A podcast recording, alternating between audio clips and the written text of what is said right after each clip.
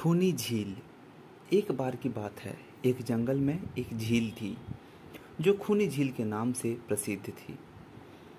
शाम के बाद कोई भी उस झील में पानी पीने के लिए जाता था तो वापस नहीं आता था।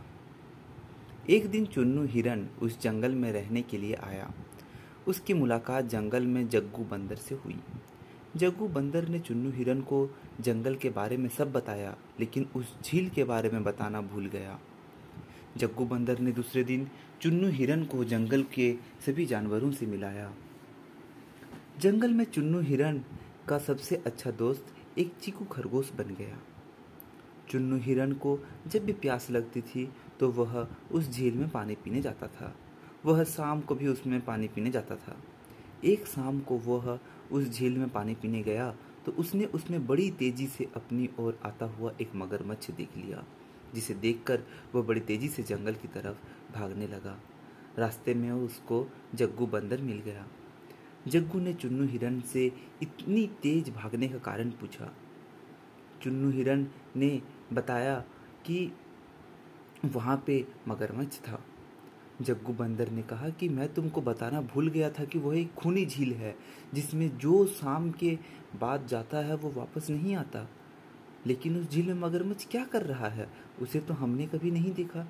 इसका मतलब वह मगरमच्छ ही सभी जानवरों को खाता है, जो भी शाम के बाद उस झील में पानी पीने जाता है। अगले दिन जग्गू बंदर जंगल के सभी जानवरों को ले जाकर उस झील में गया। मगरमच्छ सभी जानवरों को आता देखकर छुप गया, लेकिन मगरमच्छ की पीठ अभी भी पानी से ऊपर दिखाई दे रही थी। सभी जानवरों ने कहा कि यह पानी के बाहर जो चीज़ दिखाई दे रही है, वह मगरमच्छ है। यह सुनकर मगरमच्छ कुछ नहीं बोला। चीकू खरगोश ने दिमाग लगाया और बोला, नहीं, यह तो पत्थर है। लेकिन हम तभी मानेंगे जब यह खुद बताएगा। यह सुनकर मगरमच्छ बोला कि मैं एक पत्थर हूँ। इससे सभी जानवरों को पता लग गया कि यह एक मगरमच्छ है। चीकू खरगोश ने मगरमच्छ को कहा कि तुम इतना भी नहीं जानते कि पत्थर बोला नहीं करते।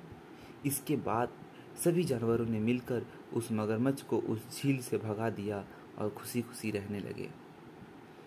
यह कहानी से हमें यह सीख मिलती है कि यदि हम किसी भी मुसीबत का सामना बिना घबराए मिलकर करते हैं तो उससे छुटकारा पा सकते हैं।